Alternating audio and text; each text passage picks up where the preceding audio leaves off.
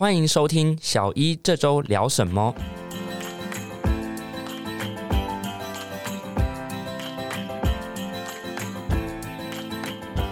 我们今天很高兴请到小钟医师来替我们讲这一次的期刊科普。我是主持人 Ryan。嗨，大家好，我是小钟医师。嘿，那我们今天呢，主要讲跟戒烟相关的，或者说抽烟、纸烟跟电子烟这些关键字。哎，那想请问小钟医师，就是毕竟是加医科嘛，对，那平常有没有在处理像戒烟的个案？对，其实我们在呃医院的会诊跟在门诊都会蛮常接触到戒烟的个案。那不管是说有一些是在我们住院期间呢，他因为心肌梗塞，那有本身有抽这个传统的纸烟，然后就会诊我们加一科，那去跟他讨论一些戒烟的问题。哦，所以一般抽烟，我们都想到说跟肺病、肺部疾病有关系，结果是反而现在是嗯、连就说心脏这方面都会有影响。那这边的生理机制，说小钟医师可不可以跟大家观众解释一下？对，其实我们知道烟，不管是电子烟或纸烟，其实它里面都是让人可以感到满足感或是愉悦感的这个成分叫尼古丁。我相信大家都听过。那尼古丁本身除了让我们身体可以成瘾之外呢，它很重要的一个生理机转是会让我们的血管收缩，然后心跳加速，所以就会有形成的所谓对于血管内皮细胞的一个伤害，以及就是高血压的等等的影响。那本身还会造成我们皮肤的胶原蛋白啊、维他命 C 的吸收啊等等的，哦，可能会增加一些皮肤的皱纹这些的。所以说它的影响其实不止大家想象，就是说，诶，跟你从嘴巴、口腔吸进去，然后到你的气管，然后到肺这么单纯。而且另外，我之前看一些相关的，嗯，像之前那个什么穹顶之上吗？还是就是在讲那个 PM 二点五的？哦，是是是，对对对。那其实 PM 二点五就是一种空气中的那种呃微粒嘛。是。那其实我们在抽烟，其实里面你看那些就是纸烟燃烧完的那个东西，其实有什么 PM 二十啊、十啊，小到二点五都有。PM 二点五的危害主要就讲说，它甚至是在你的就是经过你的肺泡啊到微血管的时候，它是可以通过内皮细胞，是，所以它会直接进到你的血管。对，那这样就是造成里面的一些呃损害，所以嗯、这一方面也会影响到，就是说整个身体都是从经过血液啊流到全身这样。没错，就是我们这些很很微小的一些物质啊，它经过我们血液循环里面，在全身上下，不管是血管内皮或是各个组织器官，都造成了一些发炎反应。那我们知道发炎反应本身就可能会有一些自由基的产生啊，往往就会有一些心血管疾病，或者是甚至癌症等等的，都会影响到我们身体的健康。嗯，了解。那一般，嗯，小中医师除了在门诊看到啊，就是说想知道，呃，你在外面，比如说平常最近在台北市街头走，那嗯，基本上现在看到是说大家都是抽啊、呃纸烟比较多，还是电子烟比较多？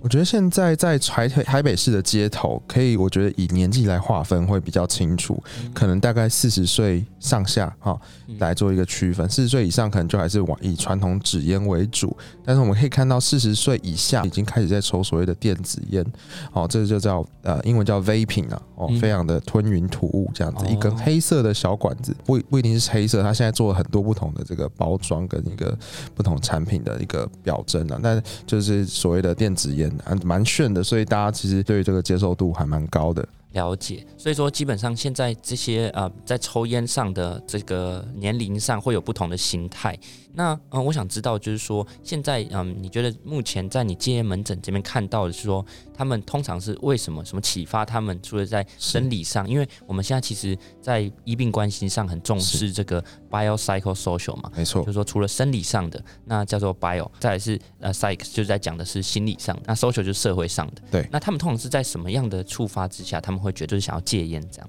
这个其实一般来讲，我们很少看到年轻人来戒烟啊，大部分都是说身体出了一些毛病，嗯哦，不管是心肌梗塞也好，或者是说胸腔内科他们会有一个叫做慢性阻塞性肺病，哦，一些喘啊，或者是说一遇到季节变换的时候就容易支气管肺炎等等的情形。那这些病人就是被这个主治医师教训一顿之后呢，就会被 refer 过来给我们戒烟。对，一般都是这样，身体里面的一个疾病的产生，那才会去注意到说，这个吸烟其实跟我们的身体的一些各个器官的影响会有很大的关系。这样子，了解。那你在门诊看到这样子的，就是嗯，吸烟想戒烟的，你觉得他们遇到最大的困难是什么？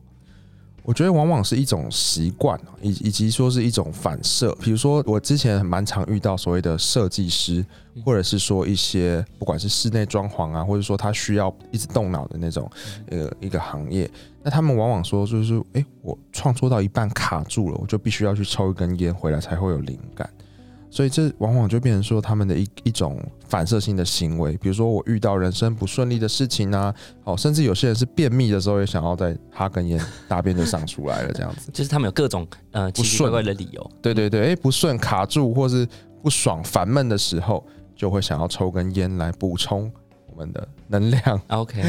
了解了解，就是他们这些理由是这样。那我们今天因为像是想要聊一个相关的文章啦，那这篇文章主要是。二零二一年发表的，那要不要小钟医师替我们讲一下这篇文章的，就是刊载在哪里啊？然后它的主题是什么？是，那这篇文章是二零二一年发表在 Nicotine 跟这个 Tobacco Research 的一篇文章啊。那题目其实蛮长的，叫做 Exposure to Nicotine and 啊 Toxicant Among Dual User of Tobacco Cigarettes and E-cigarette Population Assessment of Tobacco and Health。这个 PATH 这个 study，那它主要收入是二零一三到二零一四年这个区间的这个实验者这样子。哦，了解。那呃，大概中文翻译的话，题目在讲说，就是说你铺露在尼古丁啊，还有一些相关的毒性物质。是。那在 dual use dual users 讲的就是说，你除了一般的传统纸烟，而且还同时吸食这个电子烟的时候，呃，你心就是你身体里面的一些毒素的一些残留，或是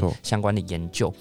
那这方面我觉得可以跟大家分享，就是说我自己啦，平常就是在外面就是交朋友啊，红背人里面，像我最近就听到一个，就是我的一个律师朋友，就他其实说哦，他在事务所工作，那他这个嗯压力很大，没错，他说他其实一般来说他自己说他没有上瘾，但是我觉得这个我先保留，对，但他说他自己本身也是像这种 dual users，就是说他跟年轻人混在一起的时候，他们可能就会哎大家都抽 social 的一些一些关系要维系的时候，对，他就可能会跟着大家抽电子烟。那另外，他如果说跟一些老董啊，或者说跟一些年年长的，对，那他说，哎，要不要来一根？那他有些时候纸烟也会跟着抽，没有办法拒绝嘛。对，没错，这样的使用者，我觉得就很适合听今天的节目，因为他们就在探讨说，到底，哎，你使用纸烟啊，或者说你单纯吸食电子烟，或者说两者都拒的时候，这个身体中的毒素到底残留量是如何？是，所以我们就进入今天的主题。好，那虽然这是二零二一年发表的，但是它其实收录的这个 data 是二零一三到二零一四嘛。那嗯，这个里面有没有说，就是他一些嗯很快的，他的人人群啊，或者说他调查的范围，可以跟大家分享一下？是。它里面调查其实主要大概是有五点五帕成年人有在吸食电子烟啦，那其中有七成的人本来就有在吸食所谓的传统纸烟。好，那这些吸食传统纸烟的这个族群里面，本身有百分之二十三 percent 的人，好，同时在使用电子烟。所以以这样的研究的一个族群来讲，在传统的研究比较少再被拿出来额外再细分说，诶，他到底是有抽电子烟啊，抽纸烟，还是一起抽，还是一起都没抽？这样的这个分群拿去比较他们身体里面不同毒素一些毒性物质健康的一些影响，所以我觉得这篇 paper 还蛮有意思的。嗯，因为现在其实电子烟算是一种新兴的烟品嘛，是，就是说它其实在以前的研究，我相信，比如说抽烟这个基本上已经很从很非常非常非常古早就已经有的，对，所以嗯，我相信很多大型的机构或期刊都也不乏这方面的，就是说吸烟、纸烟的相关危害的研究，没错。那现在大家已经意识到，像刚刚我讲的，其实我身边就已经听得到说，哎。有抽纸烟，也抽电子烟，像这样的就是双重的使用者，对 dual users。那他这样从美国的嗯比率来看，其实成年人百分之五有抽电子烟，是，然后嗯七，然后然后这个七成里面又有百分之二十三的人又使用同时使用电子烟，对，其实我觉得这个比例算高高的，而且现在一定更高。嗯，看二零一三年那是刚开始。电子烟推出没多久的时间现在已经二零二一年了。哦，了解了解，所以我觉得这个研究很值得再有其他的机构，或者说，因为这毕竟是在美国做的嘛。是，其实台湾如果相关的医学中心啊，或者是在探讨这些纸烟啊、电子烟，我觉得。因为或许在医疗端，是比如说比较我们老师那一辈的，可能他们没有意识到，可能电子烟正在就说兴起，或者说是哎这些的一些细节的差异。那我觉得，如果说大到大大家有发现这件事情的话，都可以投入一些相关的医疗的资源，或者说研究的资源来去做这样的分群。好，那这次的论文，它既然讲到 dual users 嘛，对那它到底是怎么具体去划分说他们研究的呃族群族族群？怎么细分哈？对啊，对啊，那我们可以看到，它细分来讲，主要是以使用的频率来做细分了、要包含说，诶，每天两种都用啊，或者说他每天抽纸烟，但是没有每天抽电子烟。那也有一个族群是每天抽电子烟，但是没有每天抽纸烟。也有一种族群是说两种都没有每天使用这样子。所以主要是以电子烟、纸烟使用的频率来去划分。然后了解，所以大家可以想象，就是现在有一个横轴跟纵轴。是那纵轴就是说纸烟、电子烟，那有可能两个都有，或两个都没有。是那，横轴就是说有没有每天在使用。没错，诶，其实我记得在我们医院在做，比如说我们接 new patient 啊，就是新的被病人来，其实都要问他，如果他有抽烟史的话，我们都会问他说，诶，你一般一天是抽几包嘛？或者说你从什么时候开始抽？那这个小中医师，你有类似你现在的一个马上的回想，就是说大概讲说十年以上，他们通常一天都抽几包？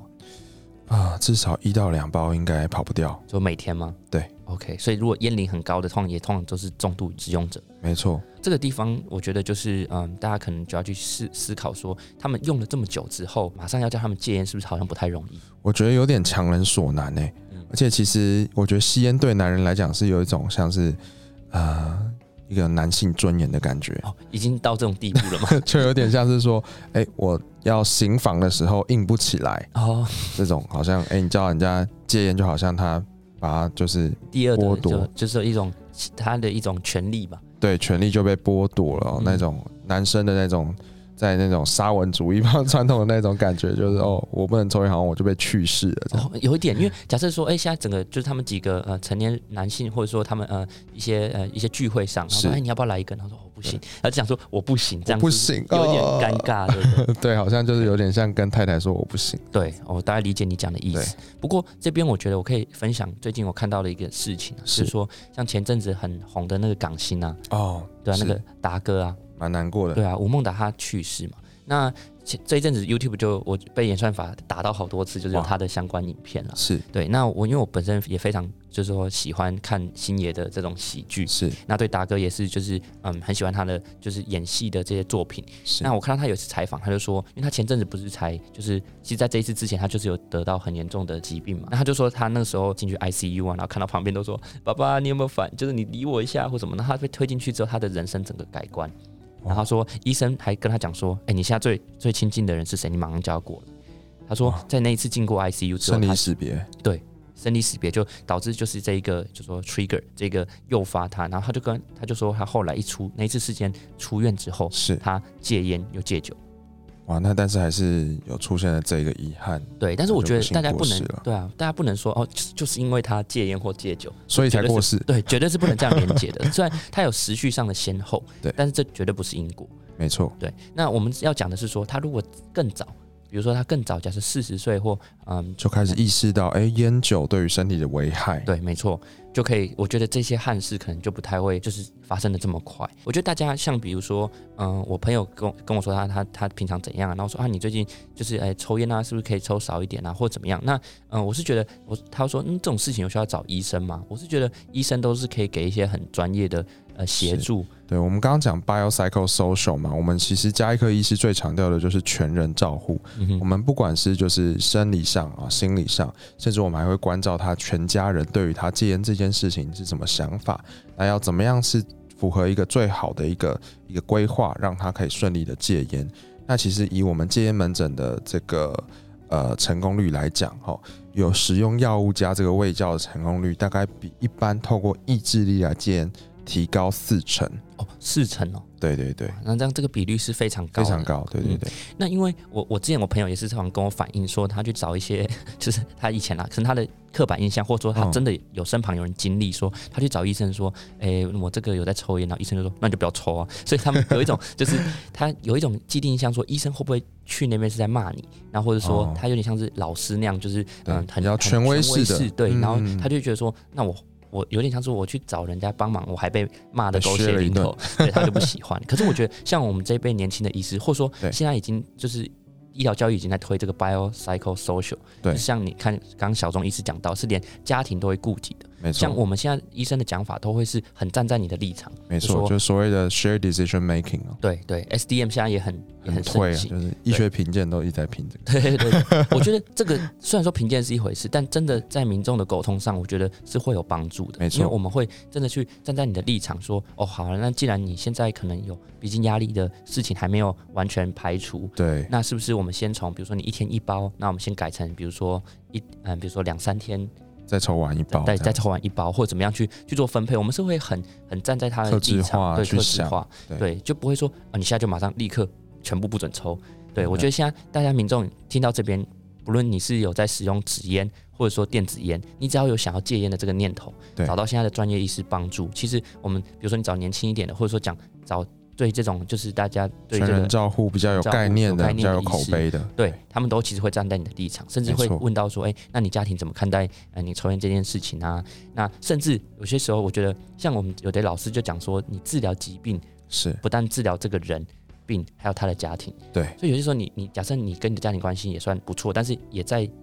抽烟这件事情上，其实有一一些些冲突，纷争的时候，你也可以带来就是说一起讨论，一起讨论。没。错没错。对，对对，那当然不是说会上演什么什么分手擂台的戏嘛，就是说，但是医生有些时候真的很很，就是说在 share decision making 或者说全人照护真的很厉害的医生，他其实会参与这个就是你们家庭的这个对我们说所谓的家庭动力嗯哦，他可以透过这个微妙的动力变化来让你这戒烟更容易成功。嗯哼，了解，对啊，好，那这这方面算是就是有跟听众分享，也是跟这种有在吸烟的人，就是让他们放下一些，我觉得放心去找医疗专业的协助。好，那我们回到这篇研究，那这篇研究就是说，我我知道大家对于研究，如果是国外研究，也是尤其是听到什么哦英国研究，大家就会觉得，哎、是不是有点不可信啦？所以说，哎、这次研究有没有说在样本数啊，或者在这个族群上有没有什么样的 background，让我们知道说它的说服力在哪里？OK，我觉得这篇文章它主要重点哦，其实着重在两个、啊，第一个是它是有不同的地理区域啊，哈，不同的啊病患的行为啊，还有这个所谓的尿液里面的一些毒性的物质啊，biomarker 等等的，以及使用这个烟品的一些频率的一些相关性来去做讨论。好，那另外第二点是说来讨论说这些因子以及使用族群的这些比较呢，看他们到底使用传统的这个烟品以及使用这个电子烟之间到底有什么关联性，跟一些呃潜在会发生在健康上面的一些问题。嗯，了解了解。那这次的呃样本数，它到底取了几个是有效的？我们其实在这个研究里面分两个部分，第一个部分有呃这个七百九十二个样本哦，那第二个部分甚至有到两千六百五十八个样本数，所以其实这样的样本数，我们就我们有做过研究的人都知道，其实要收到一百个以上样本数就很辛苦了哇，他收到这么多的样本数，我觉得算是蛮充足的啦。对啊，这边其实我们在台湾，如果要跑一个，就是说研究都要有一个什么 IRB 嘛，对不对？啊，对对对，人体实验委员会，对，他要审查，那基本上还要再让民众去签说这个受试同意书。对对，所以其实这在研究的 sample 的取得上，其实这不是那么容易。那他做到这个有两千多个，我觉得嗯，在这方面样本数的说服力应该是蛮足够的了。是 OK，不过我们一篇研究，我们有些时候就是会很斩钉截铁的所谓的 limitation。对对，我们一定会想知道说它的限制是什么。那呃，我不知道这篇研究就是说在小众医师的呃阅读后，它有没有什么样的限制？它其实限制的它蛮明确的，就是说一定要现在这个 right now 还在使用这个香烟的人呢、而且他没有在使用其他的这个烟草产品或者是含有尼古丁的药物。我们知道，其实有一些所谓的尼古丁替代疗法，不管是口嚼定也好，或者是贴片，它都含有尼古丁的成分。那这样子还有这样成分的药物，它也会影响到我们所谓的吸烟的一些行为。所以他就说，哦，你现在就只有在使用香烟，而且没有使用其他含有尼古丁药物的产品等等的哦，了解。所以基本上这个研究的呃关键的对象。对象就是基本上就是现在仍然有在抽烟的人。是没错 OK，所以现在呃是不管你是就是说想要规划戒烟，或者说你现在本身在抽烟的，是就是我们现在在谈谈谈论的对象。没错没错，所以就在讲你呀、就是你各位在抽烟的。好，那我是觉得就是说，大家听到这边，不论是你身边有在抽，或者说你自己本身有在抽这个纸烟跟电子烟，我们接下来就来探讨他们在这个研究中发现，呃，身体中的毒素到底是怎么样。那不过说到这个毒素啊，嗯，我们知道毒素有好几种嘛，百百种。那这边他讲的毒素到底指的是什么？对，其实它主要这边所谓定义出来毒素是从尿液里面分析出来监测到了一些毒素。那它这些毒素我们知道还是以这个传统纸烟的这些毒素为主了。那我刚念出来，现在在讲哪个咒语，不过我就大概讲个几个让大家听一下哈，包含就是所谓的 tobacco specific nitrosamine 哦，这个真的很很难念，N N K 这样子。除了这个之外呢，还有所谓的呃铅啊、铬啊等等的哦，还有所谓的 C E M A。好，A A M A 等等的，大家如果有兴趣，可以再看一下这个论文里面的这些毒素。对，因为我们现在就是小一这周聊什么的频道是有跟 Facebook 还有 Instagram 联动。那如果大家对于这个刚刚小钟医师提到的毒素啊，或者说这篇论文本身的文献有兴趣，都可以直接点下方的链接，那进去看。那如果你对于这些毒素还想了解更多，都可以再使用 Google 搜寻的功能。那基本上都是跟尼古丁代谢相关的啦。是。OK，好，那这边的研究结果如何？到底是嗯吸纸烟的这个浓度比较高呢，还是吸电子烟的浓度比较高？对，其实他这一篇还还蛮有意思啊。他他提出一个结论，就是说每天吸电呃纸烟的 biomarker 呃 biomarker 确实比较高。那其实这个有点是蛮蛮直观的，因为你吸越多，频率越高，那当然你的 biomarker 就会。累积的越多，这样子，那以电子烟来讲，族群反而毒性就比较低了。那这边的推论其实应该是在说，诶，因为这些 biomarker 本来就是在以这个纸烟为场景的底下，所以说分离出来的。那电子烟来讲，因为它的研究还比较短，所以说可能一些相关的一些呃毒性物质啊，还没有被分离出来，所以在研究上面也比较不知道说要去分析哪些毒性物质。所以这篇 paper 来讲的话，它主要就是以纸烟的 biomarker 比较高。哎，不过刚讲到这些毒素都是从尼古丁延伸来的，对，所以嗯，基本上如果说你其实，在电子烟或者说在纸烟里面有尼古丁这样的成分，是理论上经过代谢也应该都要有这样的成分在尿液里面嘛？对，其实刚讲的这些毒素，当然除了这些尼古丁带来的成分之外，还有一些是传统纸烟，不管是烟草在燃烧的过程啊，或者说包装的过程啊，它还是会有一些其他的物质。哦，它可能也会有一些不同的毒素，所以它是主要是分离出其中的几个毒素来去做比较。那当然，电子烟比较没有这些烟草或者是说包装的问题，所以它的这些毒素可能就比较不一样。哦，了解。不过就是说，因为它可能嗯，就说电子烟相关的研究还没有那么完备，对，所以说它它的 target，所以不太知道说到底要验哪项毒性，这也有可能嘛？对对对，有可能还没有被分离出来。OK，了解。那另外刚好提到有没有就是说最后结果发现哪样的族群或者说年龄跟性别是比较高浓度的？对，这边其实有提到最高浓度的族群通常是老年女性啦，然后是每天有固定在吸烟的这样习惯的人。那 Ryan，你觉得为什么会是老年女性呢？诶，这个我刚想了一下，是说我自己的推论啊。当然说，我觉得推论是你有一些学理上根据，是那最后还是要 evidence base。那目前我的推论会是觉得。嗯，我觉得这跟代谢可能代代谢速率有关系。就是说，年纪越大，可能器官不管是肝或肾的一些代谢，可能会比年轻人来的少差一点点。对，没错。所以他说老年女性这件事情，我觉得在年龄上是嗯，就是说有这个，我自己觉得代谢变慢。对，那另外我是觉得代谢速率也跟这个我们性荷尔蒙相关了。哦。对，那所以说女性来讲，会不会说是因为她的这个女性本来她的体脂肪哈，或者是跟这个停经之后的一些荷尔蒙的变化，导致一些哦，我们说体脂啊，或者是一些身体的代谢等等，都会有一些不一样。所以女性可能又比男性来的毒性累积的更快了。嗯，我觉得这在代谢上是有这个可能的。不过如果有呃研究去做，就是说这个机制的佐证，就有可能可以说明这件事情。如果我们的听众有些是住院医师啊，或者说相关健康之类的，在医院上也有这个临床研究的需求，或做这个嗯，是不是跟国外的文献会不会有差别，或者说我们台湾做出来有没有这样的结果？我觉得都是很值得去说尝试的。没错，没错。呃，结论上就是说，哎，纸烟验到这样的毒素是比电子烟多的，没错。但是我们不能很武断的说，嗯，抽电子烟或者说抽纸烟谁就比较好，因为这个其实毕竟都在抽烟。对，有有点像是说，哦，我们这个研究一个人，研究了七八十年的，我们已经把他全身的几根毛都算出来。那另外一个小朋友刚出生啊，我们刚刚算他几根毛，哎，说不定未来还会再长更多毛出来。所以好像没有办法这样直接来去做比较，所以就是像说诶，纸烟已经发明出来这么久了，那跟一个新兴的电子烟来去做比较，那当然就是基准点就不太公平了。嗯，那我觉得这个东西是很有待接下来的，比如说呃研究的前辈，或者说呃各大医学机构，那针对这些不断在推陈出新的这些嗯就是商品上面，我觉得大家都要更加谨慎。然后我觉得是要嗯大家去关注。那如果现在文献这方面还不够这么多的证据的话，我觉得刚好也是研究主题的一个很好的选题方向啊，对不对？其实现在电子烟几乎占据了各大就是研究的一个版面的，所以我觉得大家有志于这样研究的一个新兴学子。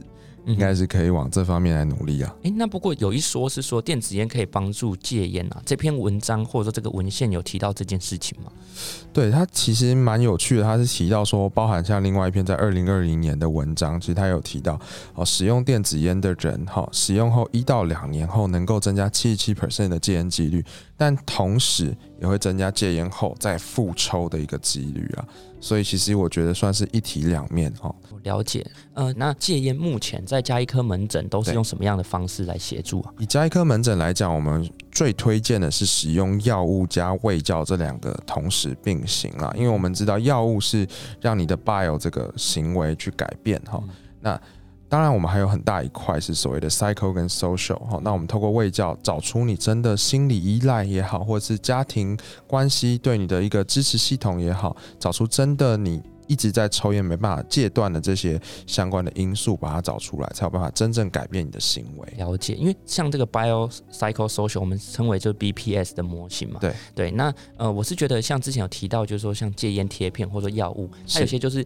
呃模仿，就是说尼古丁的成分，或者说它带给你愉悦的那个感觉。对，它是在这个 bio，就是说生理上的层次给你协助。没错。但是我们在医生的 monitor，就是说在呃医生的调控之下，会就是让这个嗯呃。有害的物质控制在我们就说医师可以 handle 的范围，没错。再来是说，因为我知道有些人就是说他们其实因为我观察了，或者说他们有些长辈他们戒烟的时候，他们中间是那个手会痒。哦，真的，对他们就很想要去抓那种，比如说之前有个笑话，就是说你去麦当劳看他吃薯条的样子，就知道他有没有在抽烟。对，那我觉得这个就是有你讲 cycle 的部分，是，就是说生理上得到支持，但是嗯，在行为上有些时候我们也是需要给他协助，这才是全人医疗嘛。对，那不知道小钟这边有没有这方面的经验，或说嗯，医院有没有什么方式在协助？对，其实我们看一些戒烟的病人，我们会提供他一些 paper，好，我们说一些小诀窍。那我们之前就是会建议病人说准备所谓的蔬菜棒啊，不管是芹菜棒啊，或者是说这个红萝卜，把它削成这个柱状的形状。好，那它就是像原本这个拿香烟的这个手势，拿起蔬菜棒，那开始就是在咀嚼这蔬菜棒或者吃蔬菜棒，其实也是可以取代一点点那种吸烟的那种感觉啊。了解，因为像这种东西，就是说吃进去的是健康的，对，但是在行为上也满足了他想要这个习惯性拿这个东西的感觉，对的感觉。对，那我觉得这边你如果有医师的这个在生理上的物质的协助，那行为上你可以到这边寻找像这样的蔬菜棒来做，就是相关的替代的替代。对，没错。那我觉得在家庭的这部分呢，就是说，嗯，我觉得在医院的医师也都可以在通盘考量的情况之下，你带着跟你有这相关在这个议题上需要一起讨论的家人来找医医生专业的协助，那我觉得都会很有助于各位戒烟。我们身为医疗专业人员的呃立场，还是希望。无论是纸烟或电子烟，大家都是能够尽可能的，哎，慢慢的让减量。人家说